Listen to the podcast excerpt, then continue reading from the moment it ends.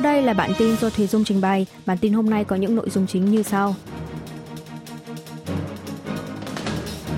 Lãi suất cơ bản tại Hàn Quốc trong tháng 1 lên tới 3,5%. Lịch trình công du UAE và Thụy Sĩ của Tổng thống Yoon suk yeol Mỹ tái khẳng định cam kết phi hạt nhân hóa bán đảo Hàn Quốc sau phát biểu tự sở hữu hạt nhân của Seoul.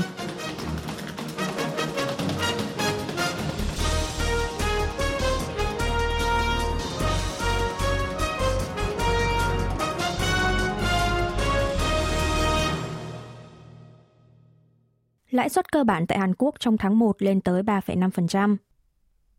Ủy ban chính sách tiền tệ thuộc Ngân hàng Trung ương Hàn Quốc BOK ngày 13 tháng 1 đã mở cuộc họp về phương hướng chính sách tiền tệ và quyết định nâng 0,25 lãi suất cơ bản lên thành 3,5%, nhằm bình ổn giá cả khi giá tiêu dùng vẫn tăng ở mức cao và sẽ còn ở trên mức kiểm soát trong một khoảng thời gian. Đây là lần đầu tiên Hàn Quốc tăng lãi suất cơ bản liên tục 7 lần và là mức cao nhất trong vòng 14 năm kể từ tháng 11 năm 2008. Ủy ban cho biết tỷ lệ lạm phát sẽ được tăng thành 5% trong tháng 1 và tháng 2, nhưng có thể sẽ giảm dần do ảnh hưởng của hiệu ứng cơ sở và áp lực nhu cầu ngày càng nghiêm trọng. Cuối cùng giá cả sẽ ở mức kiểm soát mà chính phủ đề ra hồi tháng 11 năm ngoái là 3,6%. Tuy nhiên, triển vọng giá tiêu dùng sắp tới vẫn sẽ còn gặp nhiều bất ổn, phụ thuộc vào mức độ trì trệ của nền kinh tế trong và ngoài nước, mức tăng của giá điện ga, những dao động của giá dầu quốc tế và tỷ giá hối đoái. BOK dự đoán nền kinh tế Hàn Quốc sẽ đi xuống do nền kinh tế toàn cầu đình trệ và lãi suất tăng. Tỷ lệ tăng trưởng kinh tế có thể sẽ thấp hơn mức kỳ vọng được đưa ra vào tháng 11 là 1,7% do gặp nhiều bất ổn về tốc độ hồi phục của nền kinh tế Trung Quốc và sự trì trệ của nền kinh tế các nước lớn. Ủy ban chính sách tiền tệ nhấn mạnh tầm quan trọng của việc tập trung vào bình ổn giá tiêu dùng và cam kết tiếp tục thắt chặt chi tiêu trong công cuộc đối phó với giá cả liên tục leo thang vượt quá mức mục tiêu. Ngoài ra, Ủy ban sẽ theo dõi nguy cơ đình trệ, nguy cơ bình ổn tài chính, hiệu quả lan truyền của việc nâng lãi suất, tốc độ lạm phát chậm lại, thay đổi về chính sách tiền tệ của các nước lớn. Lịch trình công du UAE và Thụy Sĩ của Tổng thống Yoon suk yeol Tránh văn phòng an ninh quốc gia thuộc văn phòng Tổng thống Hàn Quốc Kim Song-han cho biết, Tổng thống Yoon suk yeol sẽ có chuyến thăm cấp nhà nước tới các tiểu vương quốc Ả Rập Thống Nhất UAE, theo lời mời của Tổng thống Mohammed bin Zayed Al Nahyan từ ngày 14 đến ngày 17 tháng 1. Việc Tổng thống chọn công du UAE đầu tiên trong năm 2023 cũng là nước đầu tiên trong khu vực Trung Đông phản ánh quyết tâm thúc đẩy kinh tế và bắt kịp với sự mở rộng xuất khẩu sang thị trường này.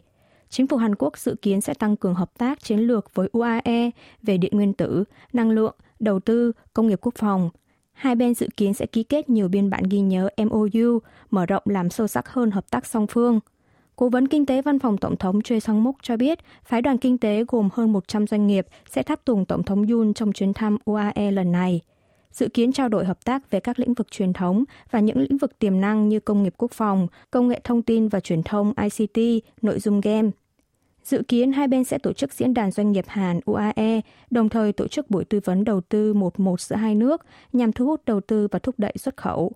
Tổng thống cũng sẽ dùng tiệc trưa với các cán bộ nhân viên nhà máy điện nguyên tử Baraka, nơi sắp sửa hoàn công nhà máy thứ ba. Cùng phía UAE đánh giá những thành quả trong thời gian qua và thảo luận phương án hợp tác chặt chẽ hơn nữa – Tiếp theo, Tổng thống Yoon suk yeol sẽ di chuyển tới thành phố Zurich, Thụy Sĩ, tọa đàm với cộng đồng Hàn Kiều tại đây, rồi sau đó tham dự hội nghị thường niên Diễn đàn Kinh tế Thế giới, còn gọi là Diễn đàn Davos, trong ngày 18 và 19 tháng 1. Diễn thuyết về chủ đề phương hướng hợp tác quốc tế nhằm thoát khỏi khủng hoảng kinh tế toàn cầu. Dự kiến Tổng thống sẽ có buổi tọa đàm với giám đốc điều hành các doanh nghiệp toàn cầu trong và ngoài nước tới tham dự diễn đàn Davos, thảo luận phương án đoàn kết với khối tư nhân nhằm khắc phục cuộc khủng hoảng trồng chất hiện nay và đạt được tăng trưởng bền vững. Ngoài ra, ông Yoon cũng sẽ dự sự kiện đêm Hàn Quốc nhằm kêu gọi sự ủng hộ để giành quyền đăng cai triển lãm thế giới World Expo Busan năm 2030. Mỹ tái khẳng định cam kết phi hạt nhân hóa bán đảo Hàn Quốc sau phát biểu tự sở hữu hạt nhân của Seoul.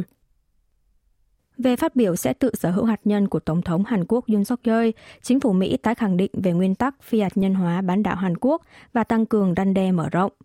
Điều phối viên liên lạc chiến lược thuộc Hội đồng An ninh Quốc gia Mỹ NSC John Kirby trong buổi họp báo thường kỳ ngày 12 tháng 1 giờ địa phương cho biết Tổng thống Joe Biden đã cam kết về việc phi hạt nhân hóa bán đảo Hàn Quốc và cam kết này không hề thay đổi. Ông Kirby nhận định chính phủ Hàn Quốc cũng đã thể hiện rõ lập trường không theo đuổi vũ khí hạt nhân – Tuy nhiên, Seoul và Washington đang thảo luận về việc tăng cường răn đe mở rộng. Đây cũng là điều mà Mỹ hướng tới.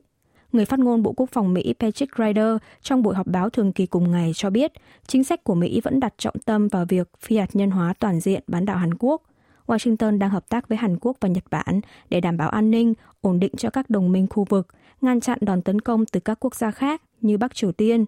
Một điểm quan trọng cần phải nhớ là Hàn Quốc nằm trong chiếc ô hạt nhân của Mỹ.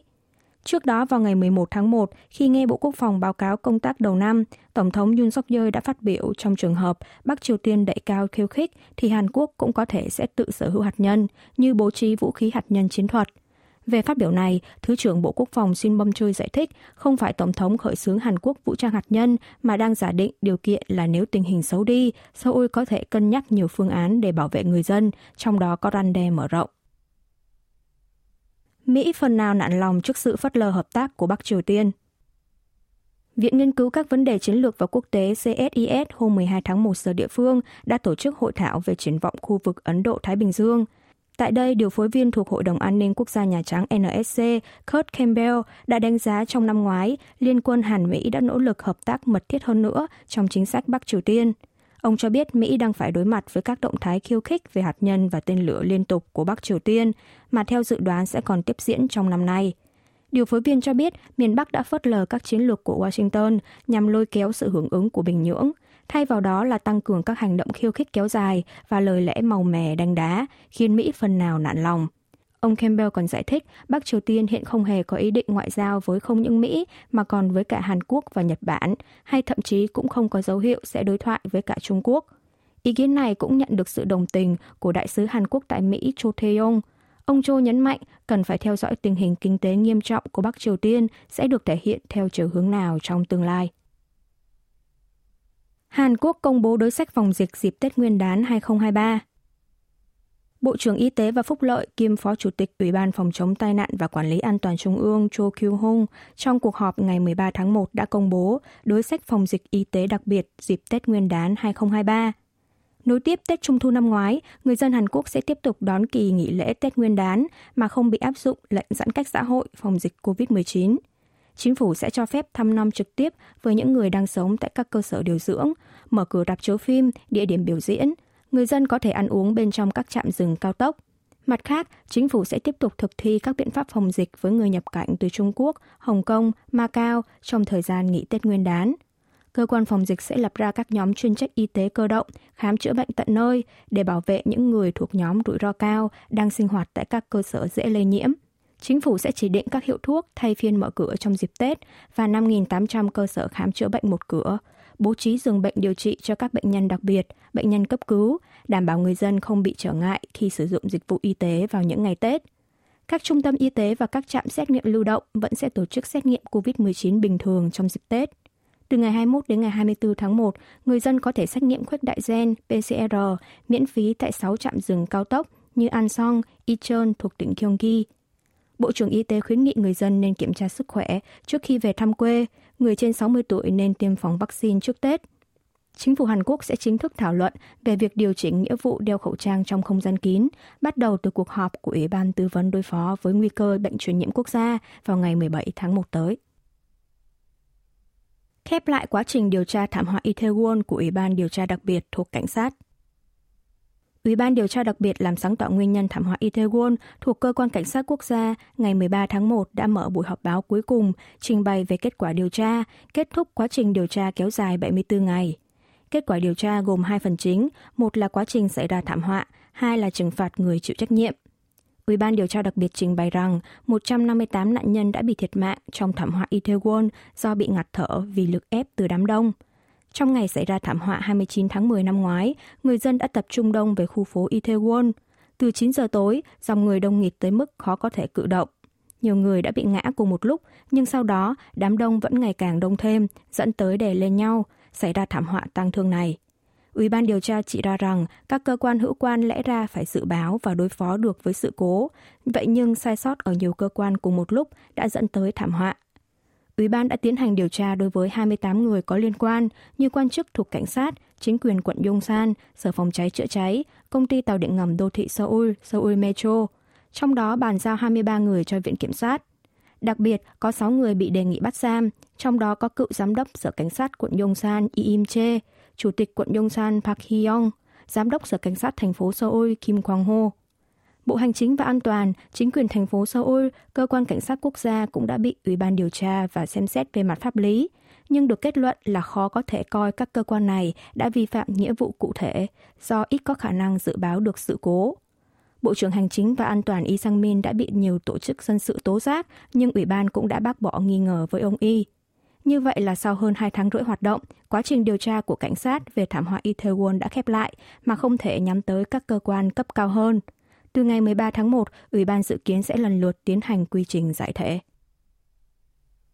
Liên minh nghị sĩ Hàn Quốc và Nhật Bản tọa đàm tại Tokyo Liên minh nghị sĩ Hàn Nhật của Hàn Quốc ngày 13 tháng 1 đã tham dự buổi tọa đàm với Liên minh nghị sĩ Nhật Hàn của Nhật Bản được tổ chức tại Thượng viện Nhật Bản.